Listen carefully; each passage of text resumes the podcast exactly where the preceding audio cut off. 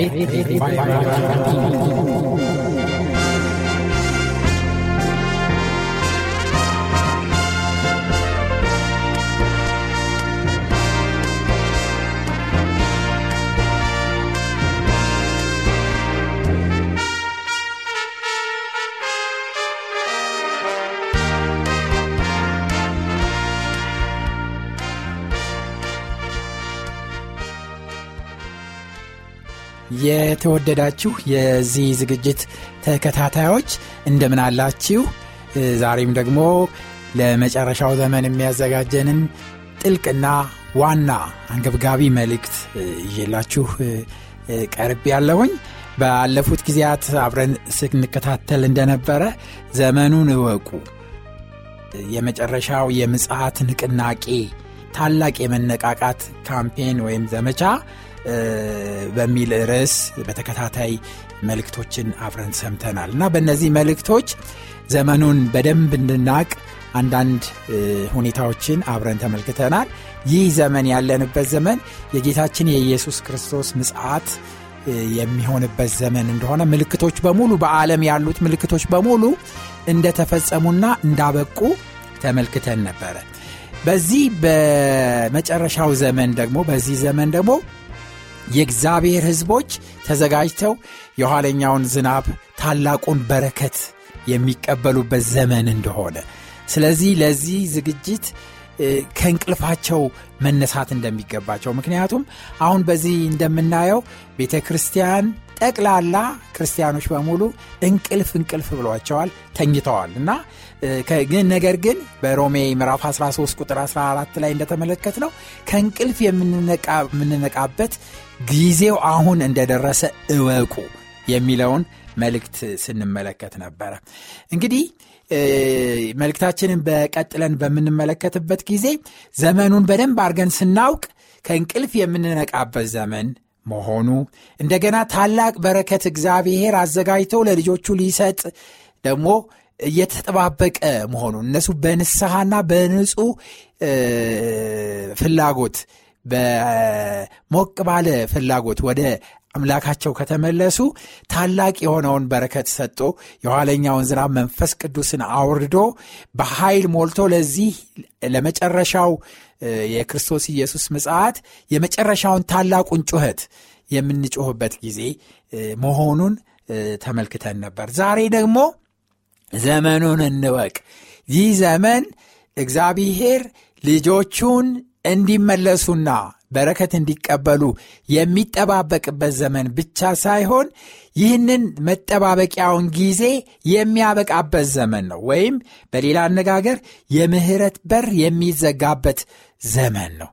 ስለዚህ በዚህ ደግሞ መልእክት የምህረት በር መዘጋት በሚል ርዕስ አብረን ከእግዚአብሔር ቃል እንካፈላለን። ከዛ በፊት እንጸልይ። እናመሰግንሃለን የሰማይ አባታችንና መድኃኒታችን ሆይ በዚህን ጊዜ ታላቅ የሆነውን የማስጠንቀቂያ መልእክት የመጨረሻውን የምጽቱ ንቅናቄ የሚያመጣውን ታላቅ መልእክት ደግሞ ስለላክልን ስለምትልክልን እናመሰግንሃለን። የሰማይ አባት በያለንበት ሁላችንም ልባችን ተከፍቶ ይህንን ታላቅ መልእክት መቀበል እንድንችል እያንዳንዳችንን እንድትረዳን እንለምንሃለን። እንግዲህ መንፈስ ቅዱስ ሆይ ከሁላችን ጋርና ተገናኘን፣ ሕይወታችንን አዲስ ለውጠን ወደ አንተ እንድንቀርብ እያንዳንዳችን ደግሞ የምህረት በር ከመዘጋቱ በፊት ሁለንተናችንን ለአንተ እንድናፈስና እንድንሰጥ እንድትረዳን እለምንሃለን። ጊዜውንና ሰዓቱን ተረከብ። አብረህኑን በክርስቶስ ኢየሱስ ስም አሜን። የምህረት በር መዘጋት ወደ ዘፍጥረት ልውሰዳችሁና እግዚአብሔር ሰውን በመፍጠሩ የተጸጸተበት ጊዜ እንዳለ በምናይበት ሰዓት እጅግ በጣም ያስደንቀናል። በእውነት እግዚአብሔር ከሰራ በኋላ ሰውን በምድር ላይ ከፈጠረ በኋላ ለምን ፈጠርኩ ብሎ ልክ እንደ ሰው መጸጸት መጸጸቱ እጅግ በጣም አያስገርምም? በዘፍጥረት ምዕራፍ ስድስት ቁጥር አምስት ላይ እግዚአብሔር የሰው ክፋት በምድር ላይ እንደበዛ የልቡም ሐሳብ ምኞቱም ሁል ጊዜ ፈጽሞ ክፉ እንደሆነ አየ ይላል። አየ ቁጥር ስድስት ላይ እግዚአብሔርም ሰውን በምድር ላይ በመፍጠሩ ተጸጸተ፣ በልቡም አዘነ ይላል። በልቡም አዘነ። ከዛ ይህን በቃ እጅግ አሳዛኝ የሆነ ነገር ልቡ እንደተሰማው እንመለከታለን። ምክንያቱም እግዚአብሔር እነዚህን ሰዎች ለብዙ ዓመታት እንዲመለሱ ወደ እሱ እንዲቀርቡ ሲለምን ሲማፀን ሲማፀን ሲማፀን ቆየና በመጨረሻ ተጸጸተ፣ አዘነ። በቃ ሊመለሱ የማይችሉ መሆናቸውን የጥፋት ፍጥረታት እንደሆኑ የጥፋት ፍጡር እንደሆኑ ባየ ጊዜ እጅግ በጣም አዘነ። ስለዚህ የወሰነው ውሳኔ የመጨረሻው የፍርድ ውሳኔ በጣም የሚያስደነግጥ ነው። ቁጥር ሰባት ላይ እግዚአብሔርም የፈጠረውን ሰው ከምድር ላይ አጠፋለሁ፣ እግዚአብሔርም የፈጠርኩትን ሰው ከምድር ላይ አጠፋለሁ፣ ከሰው እስከ እንስሳ እስከ ተንቀሳቃሽም እስከ ሰማይም ወፎች ድረስ ስለፈጠርኳቸው ተጸጽቻለሁና አለ። በሙሉ አጠፋቸዋለሁ አለ። እግዚአብሔር ወሰነ። በቃ ፍርድ ወሰነ። አጠፋለሁ አለ እግዚአብሔር። ይሄ በጣም እጅግ በጣም የሚያስደነግጥ ውሳኔ ነው። እግዚአብሔር ተጸጽቶ በቃ አልፈልጋቸውም ከምድረ ገጽ አጠፋቸዋለሁ ብሎ የመጨረሻውን ፍርድ በዚህ ጊዜ እንደወሰነ እንመለከታለን። ግን ደስ የሚል ነገር እዛ እናያለን። እግዚአብሔር አይኖች እንደ ሌላ እንደ ሰዎች አይደሉም እና አንዳንድ ጊዜ እኛ በቤተሰብ ብዙ ልጆች ነበርንና አንድ ላይ አንዱ ያጠፋና አንዱ ባጠፋው ሁላችንም እንቀጣለንና እግዚአብሔር ይሄ እግዚአብሔር ደግሞ የሚገርም ነው። ብዙሃኑ ወይም ሁሉም አጥፍተዋል። ስለዚህ ሰውን በሙሉ አጠፋለሁ ብሏል። ነገር ግን አንድ ጻድቅ ባገኘ ጊዜ አብሮ ደባልቆ ለማጥፋት እንዳልወሰነ እናያለን። ቁጥር ስምንት ላይ ኖህ ግን ይላል ኖህ ግን በእግዚአብሔር ፊት ሞገስን አገኘ። እግዚአብሔር የተመሰገነ ይሁን። ኖህ ግን በእግዚአብሔር ፊት ሞገስን አገኘ። Wow! ኖህ ብቻውን አይደለም ሞገስን ያገኘው፣ ኃላፊነቱን በትክክል ተወጧል። ቁጥር አስር ላይ ኖህም ሦስት ልጆቹን ሴምን፣ ካምን፣ ያፌትን ወለደ። ወለደ የሚለው ቃል ለእኔ ሁለት ትርጉም ይሰጠኛል። ወለደ የሚለው ከስጋ እንደወለዳቸው አንዱ ያሳያል። ሌላኛው ደግሞ የሚያሳየው ሐሳብ ምንድን ነው? በመንፈስ የወለዳቸው እንደሆኑ ያሰለጠናቸው እንደሆኑ ያስተማራቸው እንደሆኑ ከታሪኩ መገንዘብ እንችላለን። ወልዷቸዋል፣ በእውነት ወልዷቸዋል። በስጋም ወልዷቸዋል፣ በመንፈስም ወልዷቸዋል። ያውም ቁጥር 11 ላይ ያለውን ሳነብ እንዴት ቻለው እንዴት ቻለው ላለው እና በቁጥር 11 ላይ ምድርም በእግዚአብሔር ፊት ተበላሸች፣ ምድርም ግፍ ተሞላች ነው የሚለው ተበላሸች። በቃ ጠቅላላ ምድር ተበላሸች፣ በእግዚአብሔር ፊት ተበላሸች። እንግዲህ በእግዚአብሔር ፊት ማለት ምን ማለት እንደሆነ ይገባቸዋል። እግዚአብሔር የማያየው እግዚአብሔር የማይደርስበት ቦታ የለም። ሁሉን ያያል። እንግዲህ በእግዚአብሔር ፊት ከተባለ እግዚአብሔር በሚያየው ሁሉ ፊት ማለት ነው እና ምንም ያልተበላሸ ያልተበከለ ነገር የለም። ሁሉም ነገር ተበላሽቷል። በጣም አይደነቅም ኖህ ታዲያ ኖህ በዚህ ብልሹ ዓለም ውስጥ ልጆቹን በስርዓት ማሳደጉ እግዚአብሔርን የሚፈሩ አድርጎ ማሳደጉ የእምነት እንዲኖራቸው አድርጎ ማሳደጉ ኖህ እጅግ በጣም አይደነቅም። በጣም ይደነቃል። ሴምን ካምን ያፌትን ልጆቹን እግዚአብሔር የሚፈሩና ልክ እንደሱ እምነት ያላቸው አድርጎ አሰልጥኖ በደንብ አድርጎ ከዚህ ብልሹ ከሆነው ዓለም ውስጥ አድኗቸዋል ይሄ ደግሞ በቀላል የሚሆን አይመስለኝም። ምክንያቱም ዛሬ እንኳን ያለንበት ዓለም ውስጥ ልጆችን ለመግራትና ለማሳደግ እጅግ በጣም ከባድ እንደሆነ እየተመለከት ነው ነው እና ልጆች የትልልቅ አገልጋይ ልጆች የፓስተሮች ልጆች ከሃዲዎች ሲሆኑ ወደ ዓለም ሲገቡ እያየን ነውና እሱ ግን እንዴት እንደቻለ ይገርመኛል። ይሄ በጣም ጉልበቱን የሚያንበረክክና ወደ እግዚአብሔር እጅግ በጣም የሚቀርብ እንደሆነ ያሳያል። ኖህ ኖህ እጅግ በጣም የሚያስደንቅ ባህሪ ያለው የእግዚአብሔር ሰው እንደሆነ ነው የምንመለከተው። በዘፍጥረት ምዕራፍ ሰባት ላይ እግዚአብሔርም ኖህን አለው አንተ ቤተሰብህን ሁሉ ይዘህ ወደ መርከብ ግባ፣ በዚህ ትውልድ ፊት ጻዲቅ ሆነ አግኝቻለሁና ይሄ ለኖ የእግዚአብሔር ምስክርነት እንደሆነ እናያለን። አንተን ጻዲቅ ሆነ አግኝቻለሁና። ኖም የጥፋት ውሃ ወደ ምድር ላይ በሆነ ጊዜ የስድስት መቶ ዓመት ዕድሜ ነበረው። ኖህ ስለ ጥፋት ውሃ ልጆቹንና ሚስቶቹን ሚስቱን የልጆችንም ሚስቶች ይዞ ወደ መርከብ ገባ። በጣም የሚያስገርም ነው። ልጆቹ ሶስት ልጆቹ እጮኞች ነበሯቸው፣ ሚስቶች ነበሯቸው። እነሱም የደህንነቱ ተካፋይ እንደሆኑ መጽሐፍ ቅዱሳችን ይነግረናል። እና እንግዲህ ኖህ ባለቤቱን፣ ሶስቱን ልጆቹን እንደገና የሶስቱን ልጆች ሚስቶች እንግዲህ ልጆቹና ሚስቶቻቸው ስድስት ኖህና ባለቤቱ ስምንት ሆነው ስምንት ሰው ብቻ በዓለም ላይ በጣም የሚያስገርም ነው። ስምንት ሰው ብቻ በዚች ዓለም ላይ የጌታችን የእግዚአብሔርን ጽድቅ የተለማመዱና ጻድቅ የሆኑ ወንድሞቼና እህቶቼ በዓለም ላይ የዛን ጊዜ የህዝብ ቁጥርም ከፍተኛ የነበረበት ጊዜ ነው። ስልጣኔም በጣም ኃይለኛ ስልጣኔ ነበር ይላሉ አሁን ሳይንቲስቶች እየመረመሩ በዛን ጊዜ ሰዎች ኃይለኛ ስልጣኔ ላይ ደርሰዋል ነበረ ብለው አንዳንድ ግኝቶችን እንዳገኙ ይናገራሉ እና በዛን ዘመን እንግዲህ በዛ ክፉ ዓለም ውስጥ እነዚህ ስምንት ሰዎች ብቻ የቁጥር ጉዳይ ሳይሆን እግዚአብሔር የማስ ጉዳይ ሳይሆን እግዚአብሔር ጥቂት የእግዚአብሔር ታማኝ ሰዎች ካሉ ደህንነትን እንደሚያደርግ መጽሐፍ ቅዱሳችን ይመሰክራል። ለእነሱ እንደሚቆምላቸው መጽሐፍ ቅዱሳችን ይመሰክርልናል። ስለዚህ ኖህና ቤተሰቦቹ በእምነት መርከብ ሰሩ።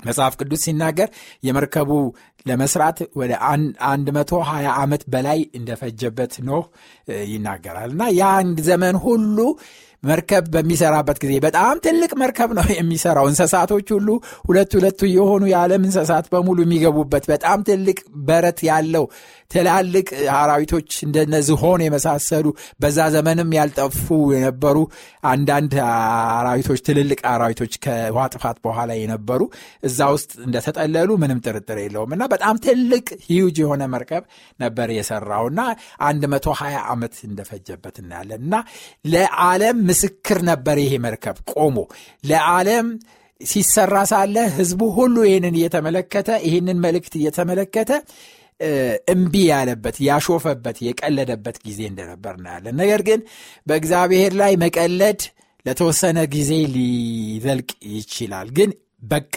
የሚባልበት የሚቆምበት ዘመን እንዳለ ምንም ጥርጥር የለውም። ስለዚህ በዘፍጥረት ምዕራፍ ሰባት ቁጥር አስር ላይ ኖህ ወደ መርከብ ገባ፣ ከሰባት ቀንም በኋላ የጥፋት ውሃ በምድር ላይ ሆነ ይላል። ኖህ ከገባ በኋላ እግዚአብሔር የመርከቧን በር ዘጋ። ከዘጋት ከተዘጋ የምህረት በር ተዘጋ ማለት ነው። ከእንግዲህ ወዲህ ለመዳን ወደ መርከብ የሚገባ የለም። ያ ሁሉ ዓመት ተጠበቁ። ከዛ በኋላ ሰባት ቀን በሩ ከተዘጋ በኋላ ሰባት ቀን ምንም ለውጥ አልነበረም።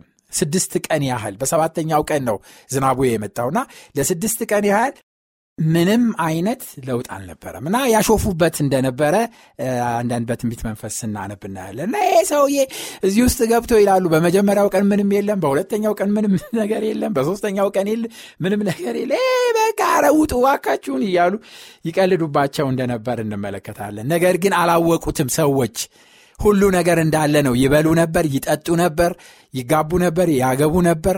አላወቁትም። የምህረት በር ተዘግቷል። ወንድሞቼና እህቶቼ እኔና እናንተ ዛሬም ደና ነው። ሁኔታዎች አልተለወጡም። ምድርም በዛቢያዋ ላይ እየተሽከረከረች ነው። ሰዎችም ወደ ሥራ እየሄዱ እየተመለሱ ነው። ተማሪዎችም እየተማሩ ነው። ሁኔታዎች ሁሉ እንደነበሩ ናቸው። ብለን እያልን ሳለ ድንገት የምህረት በር ሊዘጋ እንደሚችል ማወቅ ይኖርብናል። ምክንያቱም ይህንን ሁኔታ አንስቶ ጌታችን ኢየሱስ ክርስቶስ በማቴዎስ ወንጌል ምዕራፍ 24 ቁጥር 37 ላይ የኖ ዘመን እንደነበረ የሰው ልጅም መምጣት እንዲሁ ይሆናልና ብሎ ይናገራል። እና ቁጥር 38 ደግሞ ማቴዎስ ምዕራፍ 24 ቁጥር 38 በዚያን ወራት ከጥፋት ውሃ በፊት ኖህ ወደ መርከብ እስኪገባበት ቀን ድረስ ሲበሉና ሲጠጡ ሲጋቡና ሲያጋቡ እንደነበሩ ይላል እንደነበሩ ይላል። ወደ ሉቃስ ምዕራፍ 17 ቁጥር 27 ላይ ስትሄዱ ኖ ወደ መርከብ እስከገባበት ቀን ድረስ ይበሉና ይጠጡ ያጋቡና ይጋቡም ነበረ። የጥፋት ውሃ መጣ ሁሉንም አጠፋ። ድንገት መጣባቸው ነው የሚለው ድንገት መጣባቸው። ሰላም ነው ሲሉ ምንም የተለወጠ ነገር የለም እያሉ ባሉበት ጊዜ ድንገት መጣባቸው ነው የሚለው እና ወንድሞቼና እህቶቼ መጽሐፍ ቅዱስ እንደዚህ ነው የሚለው አንደኛ ጴጥሮስ ምዕራፍ 4 ቁጥር 17 ፍርድ ከእግዚአብሔር ቤት ተነስቶ የሚጀምርበት ጊዜ ደርሷልና አስቀድሞ በእኛ የሚጀምር ከሆነ ለእግዚአብሔር ወንጌል የማይታዘዙት መጨረሻ ምን ይሆን? ይላል። ምን ይሆን? ወንድሞቼ እናቶች ፍርድ የሚጀምረው በሰማነው በእኛ ነው የሚጀምረው በእኛ በቤቱ ነው የሚጀምረው በውጭ አይጀምርም። እነሱ ገና የኋለኛው ዝናብ የሚወርድላቸው ከእኛ መካከል የተመረጡት ሰብከውላቸው ከዛ በኋላ ነው ፍርድ የሚሆነው። አሁን ግን እኛን ነው የሚለየው። የተዘጋጀነውንና ያልተዘጋጀነውን በቤቱ ያለነውን እግዚአብሔር ይለያል ባለፉት ትናንትና እንደተመለከት ነው ያትማቸዋል የተዘጋጁትን ያዘጋጃቸዋል የተዘጋጁትን። ስለዚህ ፍርድ የሚጀምረው በውጭ ነው። ገና ይሄ ያላመነ ህዝብ ይፈረድበታል ምናምን ብለን አንጠብቅ። አሁን በእኛ ነው የሚጀምረው። ሳናውቀው እግዚአብሔር ለእሱ የሆኑትን ይለያል ለእርሱ ያልሆኑትን ደግሞ ያስወግዳቸዋል። ለእሱ የሆኑትን መንፈሱን ይሰጣቸዋል ለእሱ ያልሆኑትን መንፈሱን ከላያቸው ላይ ይወስዳል። ስለዚህ ዛሬ እንወቅ ፍርድ በእኛ ባመነው ነው የሚጀምረው። ይሄ በጣም በጣም ዋነኛ ጉዳይ ነው እንዳትረሱት። አንደኛ ጴጥሮስ ምዕራፍ 4 ቁጥር 17 ነው እንደዛ የሚለው። ስለዚህ ወንድሞቼ ናቶቼ ጴጥሮስ ያስጠነቅቃል ያስጠነቅቃል በጣም አድርጎ ያስጠነቅቃል።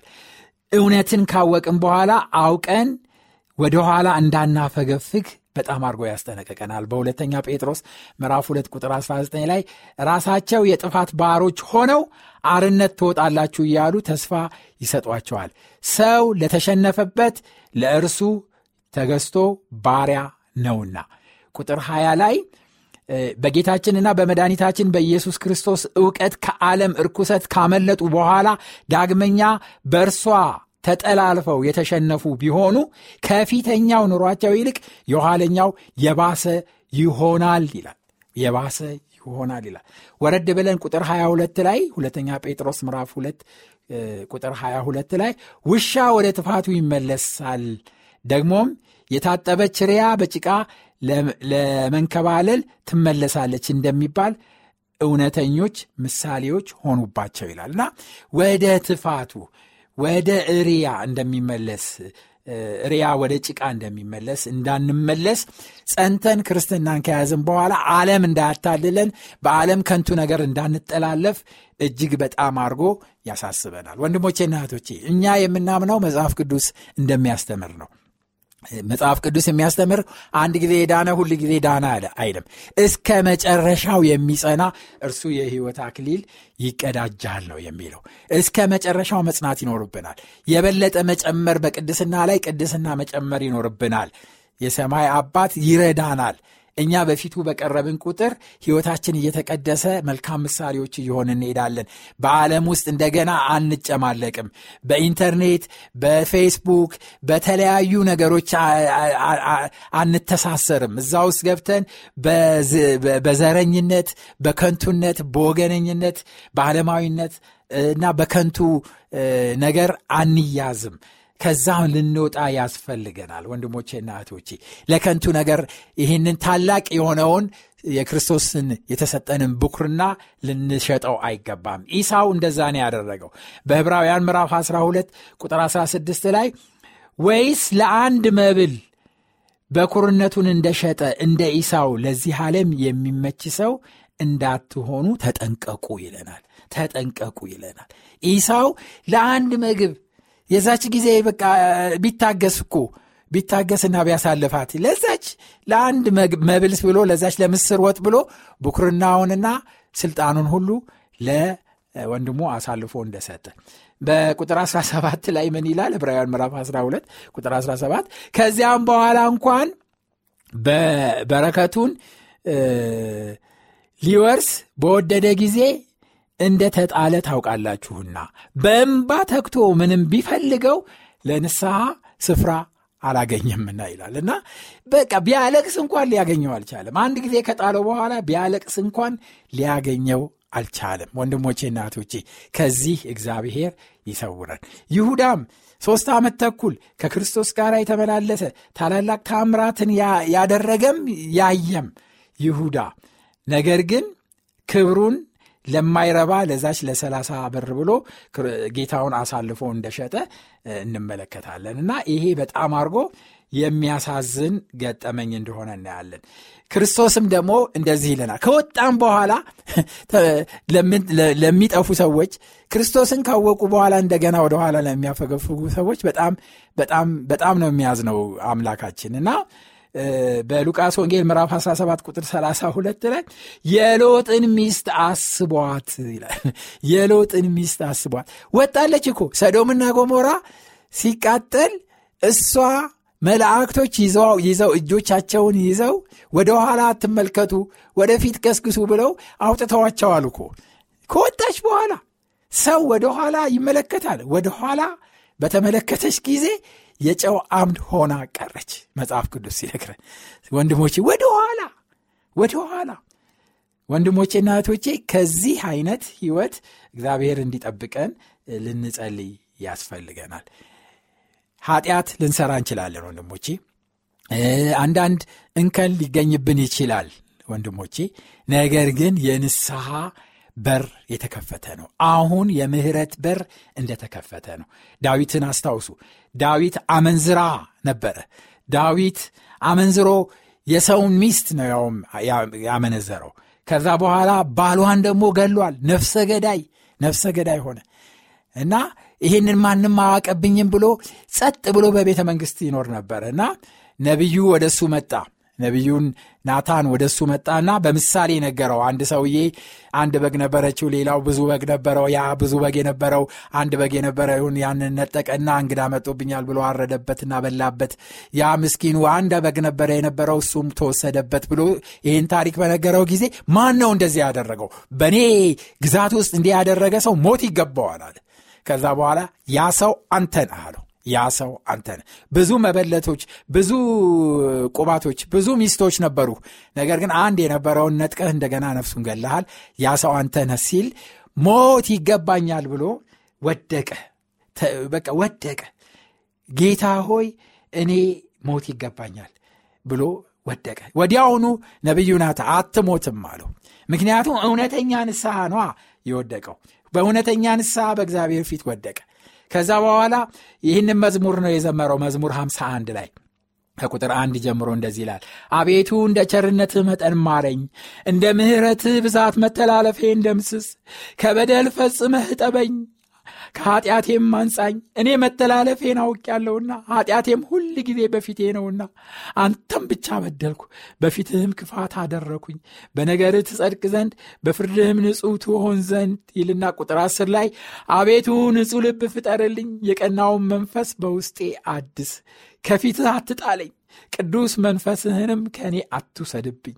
የማዳንህን ደስታ ስጠኝ፣ በሽታ መንፈስ ደግፈኝ ብሎ በእግዚአብሔር ፊት ወደቀ።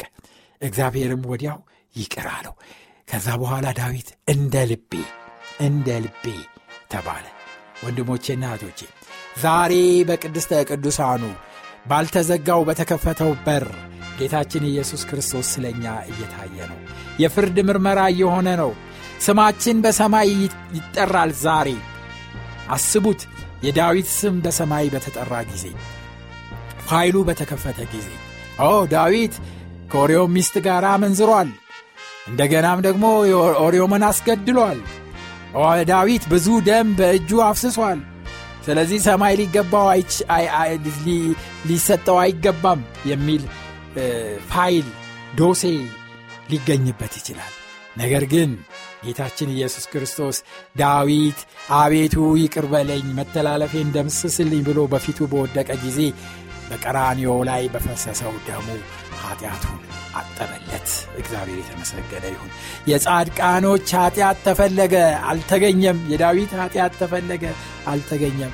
ምክንያቱም በንጹሕ እና በእውነተኛ ራስን በማዋረድ ንስሐ በፊቱ የወደቀውን ያንን ልጁን የሕይወት አክሊል ሊሰጠው እግዚአብሔር አዘጋጀለት። በአንደኛ ዮሐንስ ምዕራፍ ሁለት ቁጥር አንድ ላይ ልጆቼ ሆይ ኃጢአትን አታድርጉ ልጆቼ ሆይ ኃጢአት እንዳታደርጉ ይህንን ጽፍላቸዋለሁ። ማንም ኃጢአት ቢያደርግ ከአብ ዘንድ ጠበቃ አለን፣ እርሱም ጻዲቅ የሆነው ኢየሱስ ክርስቶስ ነው። አሜን። እግዚአብሔር የተመሰገነ ይሁን። እግዚአብሔር አምላካችን ጠበቃ በሰማይ አለን። ስለ እኛ የሚታይ በንስሐ በቀረብን ጊዜ በፊቱ ራሳችንን ባፈሰስን ጊዜ ይቅር የሚል ዘላለማዊ የሆነ ሕያው የሆነ ክርስቶስ ኢየሱስ በደጅ አለ። የማማለድ ሥራውን እየሠራ የምሕረት በሩን ሳይዘጋ እኛን እየጠበቀን ነው ያለው።